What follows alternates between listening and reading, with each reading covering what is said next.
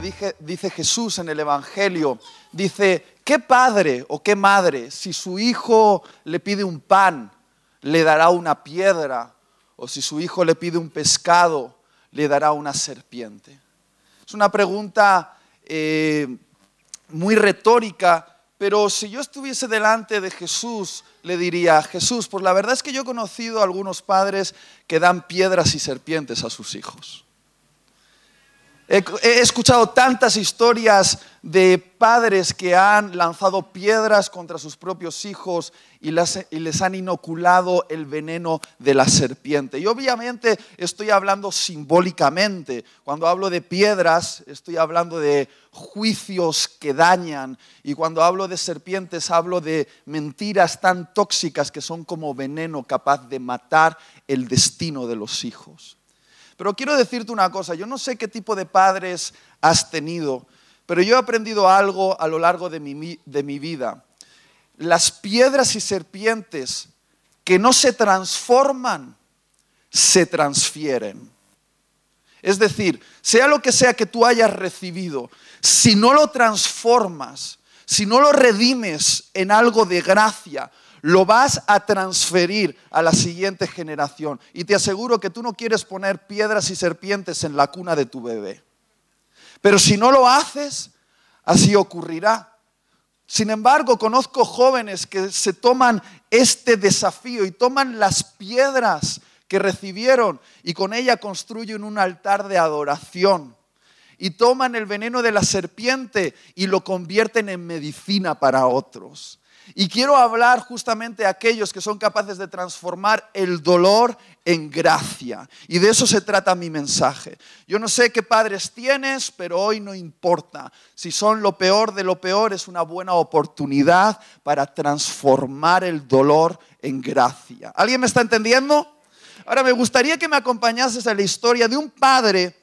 No era mal padre, pero tuvo un momento de debilidad y un conflicto con sus hijos. Está en Génesis 9, a partir del versículo 20, dice, después comenzó Noé a labrar la tierra y plantó una viña.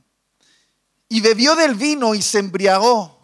Y estaba descubierto en medio de su tienda. Y Cam, padre de Canaán, vio la desnudez de su padre y lo dijo a sus dos hermanos que estaban afuera.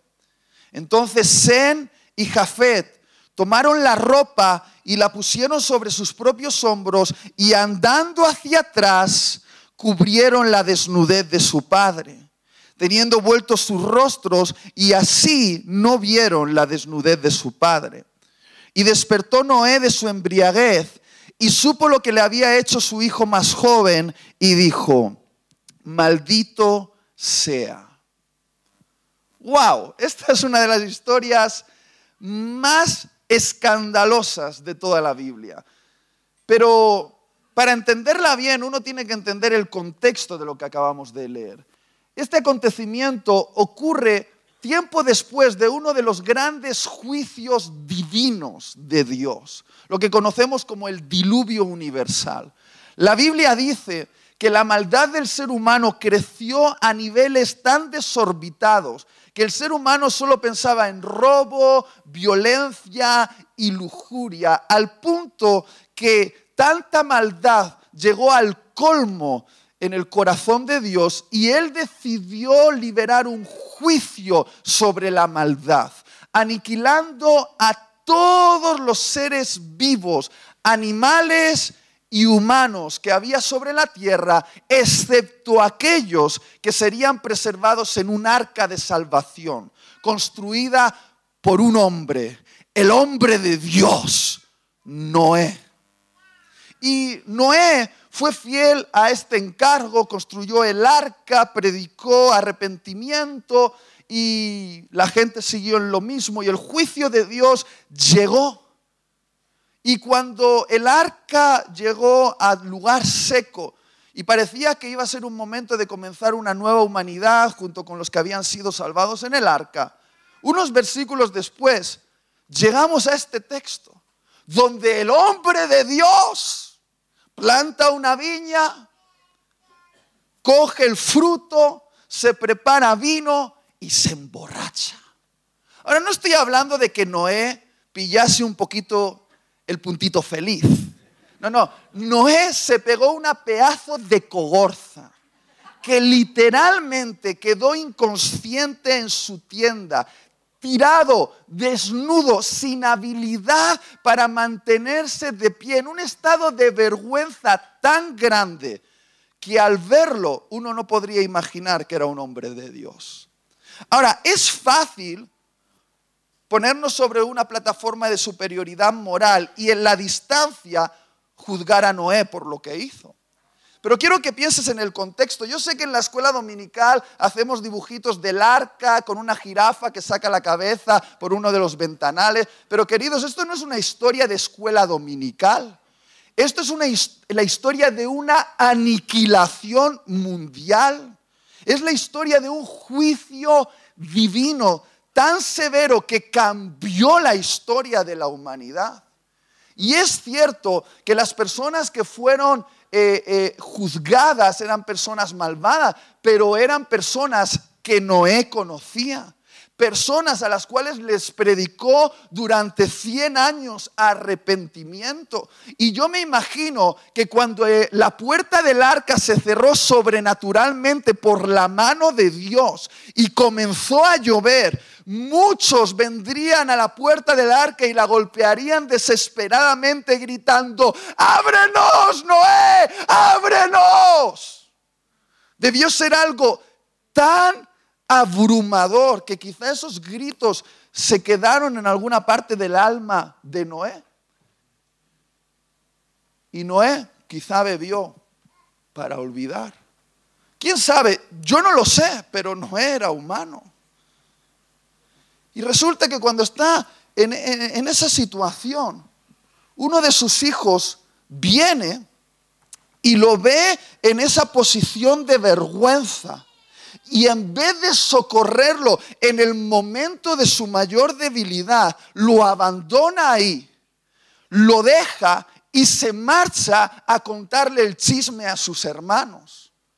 Ahora, como en el planeta Tierra solo estaban sus hermanos, contarle el chisme a sus hermanos era contárselo a toda la humanidad. Sin embargo, sus hermanos hicieron algo diferente.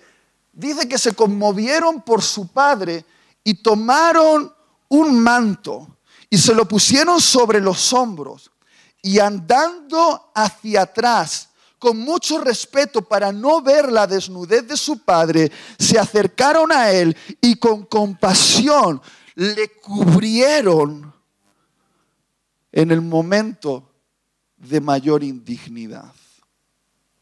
Cuando Noé despertó y supo lo que había ocurrido, la Biblia dice que bendijo a los hijos que le cubrieron en el momento de su vergüenza pero maldijo al hijo que lo dejó tirado y lo avergonzó. Y quizá esta historia pueda resultarnos un poquito chocante, pero yo creo que aquí hay un principio importante que todos los hijos e hijas debemos aprender, y es esto. Una generación que no sabe cubrir la desnudez de sus padres es una generación maldita que no prosperará. Lo voy a volver a decir. Una generación que no sabe cubrir la desnudez de sus padres es una generación maldita que no prosperará. Y cuando estoy hablando de la desnudez de tus padres, Estoy hablando simbólicamente de los errores de tus padres. Estoy hablando de los fracasos de tus padres. Estoy hablando de las debilidades de tus padres. Porque seamos claros, ¿cuántos de los hijos que hay en esta sala ya se han dado cuenta de que sus padres no son perfectos? Levanta la mano. Bienvenidos al mundo real. Pues escúchame bien. Dios no bendecirá a una generación que no sabe cubrir las vergüenzas de sus padres. Y cuando estoy hablando de cubrir las vergüenzas, no estoy hablando necesariamente de ocultar, porque hay cosas que ocurren dentro de una casa que son tan dramáticas que deben ser sacadas a la luz. Abusos, violencia, violación. Esas cosas no deben ocultarse, deben compartirse a las autoridades eclesiales e incluso a las autoridades civiles. Pero en el caso normal de padres normales e imperfectos, cuando hablo de cubrir sus vergüenzas, estoy hablando de poner un manto de dignidad sobre sus errores. Estoy hablando de honrarlos a pesar de ser imperfectos. Estoy hablando de protegerlos en el momento de su mayor debilidad. Y quiero ser bien claro contigo. El error de Noé no fue una excusa para la deshonra de sus hijos. El error de nuestros padres no es una excusa para nuestra deshonra. Es más, yo pienso que el error de Noé fue una prueba. Una prueba para el corazón de sus hijos. Una prueba que revela la verdadera naturaleza de lo que somos. Porque queridos, ¿sabéis dónde se revela realmente quiénes somos? No aquí en la iglesia, sino en casa debajo del techo materno y paterno, ahí es donde se revela realmente quiénes somos. Y he visto algunos corderitos en la iglesia que son unos lobos rapaces en casa. Y te voy a decir una cosa. Ahí es donde verdaderamente se prueba el tipo de corazón que tenemos con nuestro papá y con nuestra mamá. Y no me entiendas mal, pecado es pecado y tiene sus consecuencias. Pero parece ser que hay pecados que tienen consecuencias más dramáticas que otros pecados. Porque es cierto que Noé se emborrachó. Pero en Hebreos capítulo 11, la Biblia dice que Noé será conocido siempre como un héroe de la fe. Sin embargo, el hijo que lo deshonró, quedó maldito con una maldición que le persiguió de generación en generación y su nombre quedó borrado. Por lo tanto, tú tienes que decidir qué es lo que quieres hacer como hijo la próxima vez que veas la desnudez de tus padres, porque ciertamente la verás. este asunto que estoy tratando ahora acerca de nuestra respuesta a nuestros padres creo que es una de las cosas que más importancia le daba a Jesús. De hecho, Jesús le dedicó una de las palabras más severas a las personas que deshonraban a sus padres. Están aquí en Marcos capítulo 7, versículo 9. Dice, les decía Jesús, hipócritas, bien invalidáis el mandamiento de Dios para guardar vuestra tradición. Porque Moisés dijo, honra a tu padre y a tu madre, y el que maldiga al padre o a la madre muera irremisiblemente. Pero vosotros decís, basta que diga un hombre al padre o a la madre, es corbán, que quiere decir mi ofrenda a Dios o consagrado a Dios todo aquello con lo que pudiera ayudarte. Y no le dejáis hacer más por su padre o por su madre, invalidando la palabra de Dios con vuestra tradición que habéis transmitido. Y muchas cosas hacéis semejantes a estas. Wow. O a Jesús lo amas o a Jesús lo odias, pero apático con Jesús no puedes estar. Y me, me, impresiona Jesús, porque Jesús no tenía problema de tener relación con los pobres, los leprosos, los borrachos, las prostitutas, es decir, la gente desechada socialmente en aquella época. Pero había un tipo de personas que a Jesús le provocaba urticaria. ¿Sabéis quiénes eran? Los religiosos hipócritas. Y había un tipo de hipocresía religiosa que a Jesús le sacaba el nervio y era el acto del corbán. Ahora, yo no sé si conoces qué significa esto. El corbán era un pacto de consagración muy hermoso en realidad, donde un joven podía presentarse delante de Dios en el templo y decirle, Dios, todo lo que tengo, todos mis recursos económicos, todas mis posesiones, ya no las voy a considerar de mi propiedad, sino que las considero consagradas a ti. Es decir, te pertenecen y las voy a usar para tu gloria. Eso era el corbán. ¿A cuántos le parece que eso es un acto de consagración precioso? ¿Sí o no? Pero algunos usaban ese acto de consagración como una excusa para deshonrar a sus padres. Porque en aquella época no había seguridad social, es decir, el gobierno no se hacía cargo del cuidado de los ancianos. Y socialmente cuando un padre llegaba a una edad que no podía valerse por sí mismo o contraía una deuda por X razón o se enfermaba y ya no podía trabajar, ¿sabes de quién era la responsabilidad de velar por el cuidado de sus padres? ¿Sabes de quién? De los hijos. Y estos hijos, tan religiosos ellos, que habían hecho este pacto de consagración, lo usaban para decir a sus padres, papá, mamá, aleluya, aleluya, aleluya.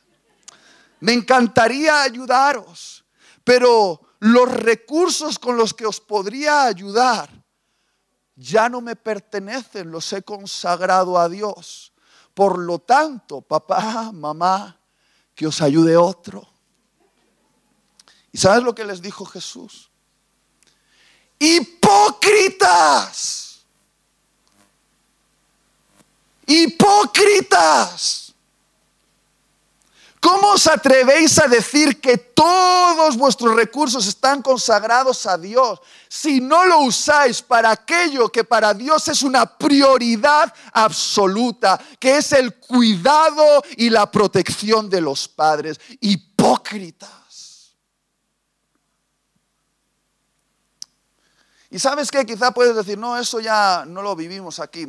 te sorprendería la cantidad de gente que viene a la iglesia aparentando una devoción religiosa que después descuidan a sus padres en la intimidad. Y voy a decirte algo de ese tipo de devoción religiosa. No le vale para nada a Jesús. Alguien que no da la talla en la casa de sus padres, no da la talla en la casa de Dios. Si no eres capaz de servir en tu familia, no puedes servir en el templo. ¿Entiende lo que te estoy diciendo? Te estoy diciendo que la adoración, si se desconecta de la compasión hacia tus padres, es una adoración que le chirría los oídos a Jesús. Y sé que como hijos esto nos molesta, pero por alguna razón es una prioridad en el reino de Dios. Cuidar de los padres. De hecho, Efesios 6, 2, 3 tiene estas palabras preciosas. Dice, honra a tu padre y a tu madre, que es el primer mandamiento con promesa, para que te vaya bien y seas de larga vida sobre la tierra. Di conmigo, honrar. Qué palabra tan poderosa y tan olvidada en nuestra sociedad, ¿verdad? El otro día leí las estadísticas acerca de los ancianos que vivían en soledad y es dramático. Las estadísticas dicen que un gran porcentaje de los ancianos de nuestra sociedad pueden pasar un mes entero sin contacto humano porque claro, como no pueden salir de sus casas y sus hijos no se acuerdan de ellos. Honrar significa dar un alto valor a alguien. Significa dar un trato especial a alguien. Pero la descripción más preciosa que he encontrado de la honra es esta. Honrar es poner una corona de realeza sobre la cabeza de alguien honra a tu padre y a tu madre es uno de los diez mandamientos más importantes de Dios. De hecho, es el quinto, está en el centro, en el corazón de la ley. Los primeros cuatro mandamientos regulan nuestra relación con Dios y los últimos seis mandamientos regulan nuestra relación con los demás. Y casualmente la primera relación que se regula en la ley de Dios es aquella relación que ninguno de nosotros elegimos. Es esa relación que nos viene impuesta desde el momento de nuestro nacimiento. Es esa relación que quizá no estaría en tu top 3 de elecciones.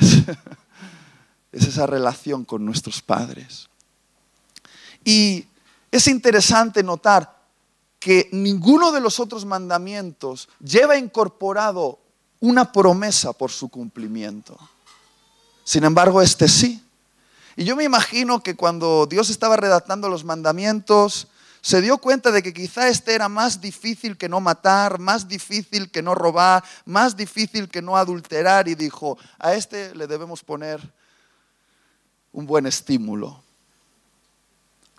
Porque ¿cuántos saben que podemos pasar toda nuestra vida sin matar a alguien, sin robar nada y no adulterando, pero podemos ser unos tiranos con nuestros padres? ¿Cuántos de los que están aquí quieren tener prosperidad y larga vida? No vayas a ningún otro seminario, aquí está el secreto.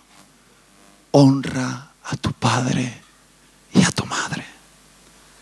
Y tendrás una larga vida y serás próspero. Ahora, la pregunta es, ¿por qué será tan importante para Dios la honra a los padres? Yo he llegado a la conclusión de que quizá es porque Dios mismo se identifica a sí mismo como padre. Sigmund Freud, el psicoanalista ateo, dijo una vez, la actitud de una, de una persona hacia su padre biológico determinará la actitud de esa persona hacia su Dios. Es decir, si tú no eres capaz de honrar una autoridad visible y cercana como la de tus padres biológicos, no te engañes, no serás capaz de honrar una autoridad invisible y lejana como la de Dios. He visto una conexión directa en la manera en la que tratamos a nuestros padres y en la manera en la que nos relacionamos con Dios. Porque sorprendentemente a veces Dios se parece mucho a nuestros padres. A veces Dios se parece mucho a nuestros padres. Y la honra a los padres es un asunto de confiabilidad para Dios. Cuando Dios ve un hijo que honra a sus padres, Dios dice, es confiable. Y le da más. Pero esto mismo que estoy hablando, ¿cómo vuela el tiempo, Dios mío? Tengo que terminar ya.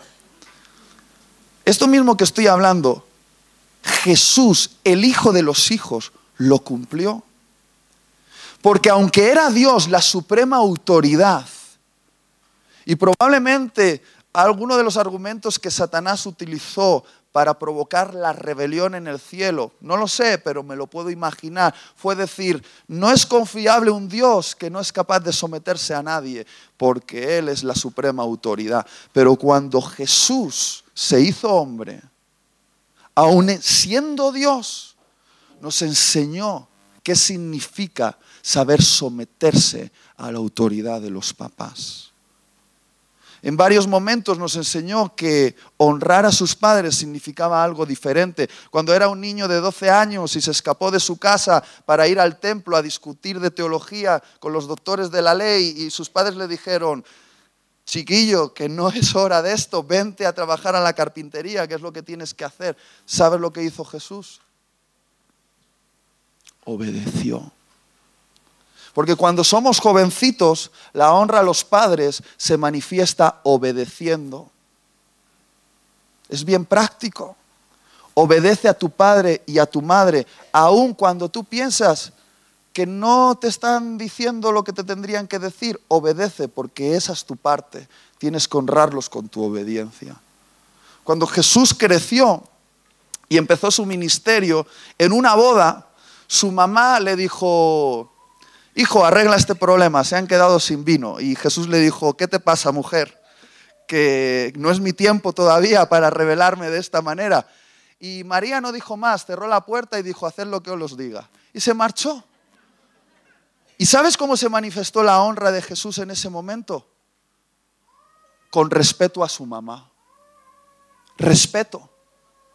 Ya no se trataba de obediencia porque ya Jesús era un hombre que tenía que tomar sus propias decisiones, pero a pesar de eso la respetó públicamente. Y aunque quizá no era el momento de rebelarse como su mamá lo dijo, ella, él decidió respetarla. Y quizá los que estamos aquí, los de mediana edad, tenemos que aprender que honrar a nuestros padres es respetarles. Quiere decir que aunque nosotros ya somos mayores y podemos tomar nuestras decisiones, sabemos cómo administrar nuestras casas, nuestros matrimonios, nuestra economía, a veces un acto de respeto es hacerles una llamada e involucrarlos y preguntarles, ¿cuál es tu opinión? ¿Qué harías tú en mi lugar? Es considerar que todavía tienen algo que decir en tu vida ya sé que tú ahora eres el dueño y señor de tus decisiones, está bien, pero en esta edad una llamadita a tus padres, involucrarles, es una forma de honrarlos. No sé si alguien me está entendiendo. Y cuando Jesús estaba crucificado en la cruz, estaba clavado en ese madero, abierto, herido y sangrante a causa del pecado de la humanidad. Cuando Jesús estaba resolviendo el problema del universo. Cuando Jesús estaba en la tarea más sagrada, la tarea para la cual nació en este mundo, cuando Jesús estaba confrontando a la muerte cara a cara en esa cruz, cuando Jesús estaba en ese momento sagrado, aún tuvo un momentito para mirar abajo de la cruz y tener una conversación con alguien. ¿Sabes con quién? Con su mamá. Porque las mamás son aquellas que van hasta la cruz. ¿Cuántas madres saben esto? Ahí no estaban los superdiscípulos. Pedro no estaba ahí. Estaba la mamá. Y también Juan, porque era muy, muy madrero, digamos.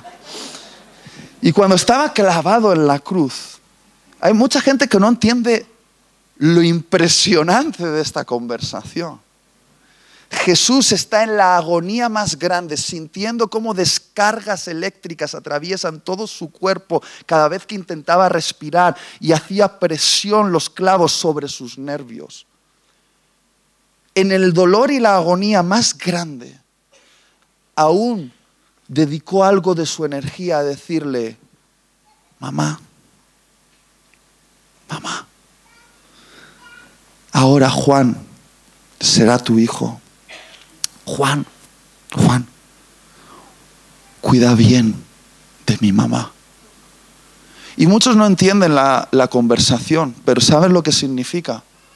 Significa que el primogénito que era Jesús, aquel que tenía la responsabilidad de velar por una madre que probablemente en ese momento era viuda, una madre que probablemente en ese momento no recibiría ayuda del templo porque era la madre del disidente.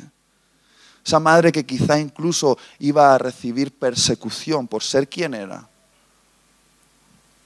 Jesús dijo, antes de marcharme de este mundo le voy a arreglar la jubilación a mi mamá.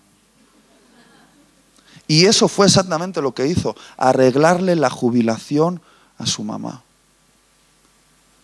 Vincularle con Juan. Y Juan fue fiel a esa promesa. Yo he estado en Turquía, en Éfeso, donde la tradición dice que María pasó sus últimos días de vida en una casa junto con el apóstol Juan. ¿Alguien me está entendiendo lo que quiero decir? Quizá tú estás muy ocupado con tu trabajo y con la hipoteca de tu casa o sirviendo en la iglesia, pero si Jesús, aún resolviendo el problema de la humanidad en la cruz, que creo que mayor ansiedad y tensión que eso nadie de nosotros vamos a experimentar, aún tuvo momento para resguardar y hacer un plan de cuidado para su mamá, creo que nos estaba diciendo algo. Quizá nos está diciendo que salvar a toda la humanidad, pero olvidarte de tus padres, no sirve para nada. Que algo va mal ahí, de que algo no, no, no es coherente. Y Jesús fue coherente hasta el último momento. Y yo no tengo nada en contra de las residencias de ancianos. Quizá en algún momento esto es una buena opción, por X razón. Pero creo que debemos aprender como hijos a cuidar de nuestros padres, sobre todo en esa edad donde nuestros padres parecen niños. Y recordad que cuando tú eras un niño, tu papá y tu mamá te cambiaban el pañal y que cuando ellos son ancianos quizá te toca a ti cambiarles el pañal a ellos. Y quizá de esto se trata el aprender a ser familia y aprender a construir el reino de Dios. Que en una sociedad que desprecia a los mayores, que solo se acuerdan de ellos cuando es época de elecciones, la iglesia se acuerde de ellos todos los días. Voy a pedir a los músicos que me ayuden. Entonces, esta es mi conclusión. La próxima vez que tú te encuentres cara a cara con la desnudez de tus padres, eh, vas a tener que tomar una elección. O tener el espíritu de Cam o tener el espíritu de Cristo. O olvidarte de ellos, dejarlos en sus vergüenzas y descuidarlos. O como Cristo, aprender a honrarlos en cada etapa de tu vida. Y Tristemente, algunos de los que están aquí tienen que arrepentirse de la manera en la que están tratando a sus papás. Quizá yo el primero. Quizá yo predico esta predicación para volver a traer mi corazón al corazón de mis padres. Quizá lo hago por mí y no tanto por ti. Y conozco muchos hijos que no solo se ponen en una plataforma de superioridad moral y juzgan a sus padres, sino que después los castigan. Y hay muchas maneras de castigar a los padres. Esos padres imperfectos de los que hemos hablado al principio. Hay algunos hijos que guardan venganza de esas piedras y esas serpientes de las que hemos hablado. Y hay maneras de vengarse de tus padres sin necesariamente agredirlos físicamente. Los puedes, puedes vengarte de ellos con tu silencio. No hablando. Puedes vengarte de ellos sacándolos de tu vida y no involucrándolos en los hitos importantes de lo que estás viviendo. Puedes vengarte de ellos bloqueando las palabras de afecto, no diciéndoles te quiero o no dándoles un abrazo. Puedes vengarte de ellos de muchas maneras, pero si lo haces vas a ser un maldito y tu luz se va a apagar.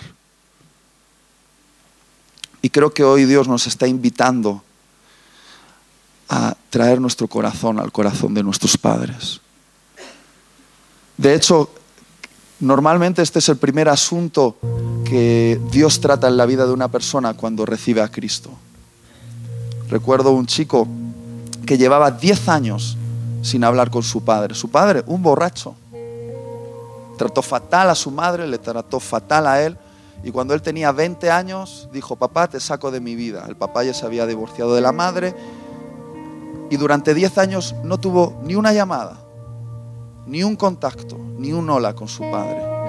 Durante esos 10 años se había casado, este hijo se había casado, había tenido un bebé y su padre no sabía nada de eso. Sospechaba que su hijo seguía vivo, pero no porque su hijo se comunicase con él. Y cuando conoció a Jesús, yo recuerdo bien esta conversación, lo primero que el Espíritu Santo le dijo es, resuelve este asunto con tu papá. Y no te voy a decir que, es fácil, no te voy a decir que le fue sencillo hacerlo. Luchó contra la voz de Dios unas cuantas semanas, pero finalmente lo hizo. Cogió el teléfono, hizo una llamada y dijo, papá, hace tiempo que no hablamos, vamos a encontrarnos en el parque. Y dice, me contó esto después, que cuando el padre vio que su hijo, diez años después, venía dado de la mano de un nieto que no había conocido, dice que ese padre, que aún luchaba con el alcohol, se puso a llorar y abrazó a su hijo y le dio las gracias. Y quizá eso no significa que el padre cambió al día siguiente, pero creo que, que este hijo fue capaz de transformar las piedras en un altar de adoración y las serpientes en medicina. quizá tú puedes hacer lo mismo. ¿Por qué no te pones de pie y reflexionamos en estos pocos minutos que nos quedan mientras suena la adoración? Si nuestra adoración es legal delante de Dios. Lo que quiero decir es, si hay algo que está impidiendo que nuestra adoración sea aceptable esta mañana, y si ese algo tiene que ver con algo que tenemos que resolver con nuestros padres. ¿Qué te parece? No estoy hablando de justificar lo que han hecho en ningún momento. ¿He, dicho de justificar lo que han hecho? No, no, no he dicho eso. He dicho de cubrir con dignidad y honor sus vergüenzas. Y creo que cada uno sabe lo que puede significar eso en su vida, ¿verdad? Cierra tus ojos, si quieres levanta tus manos y dile, Dios, aquí estoy. Quiero adorarte con el espíritu correcto, como Jesús.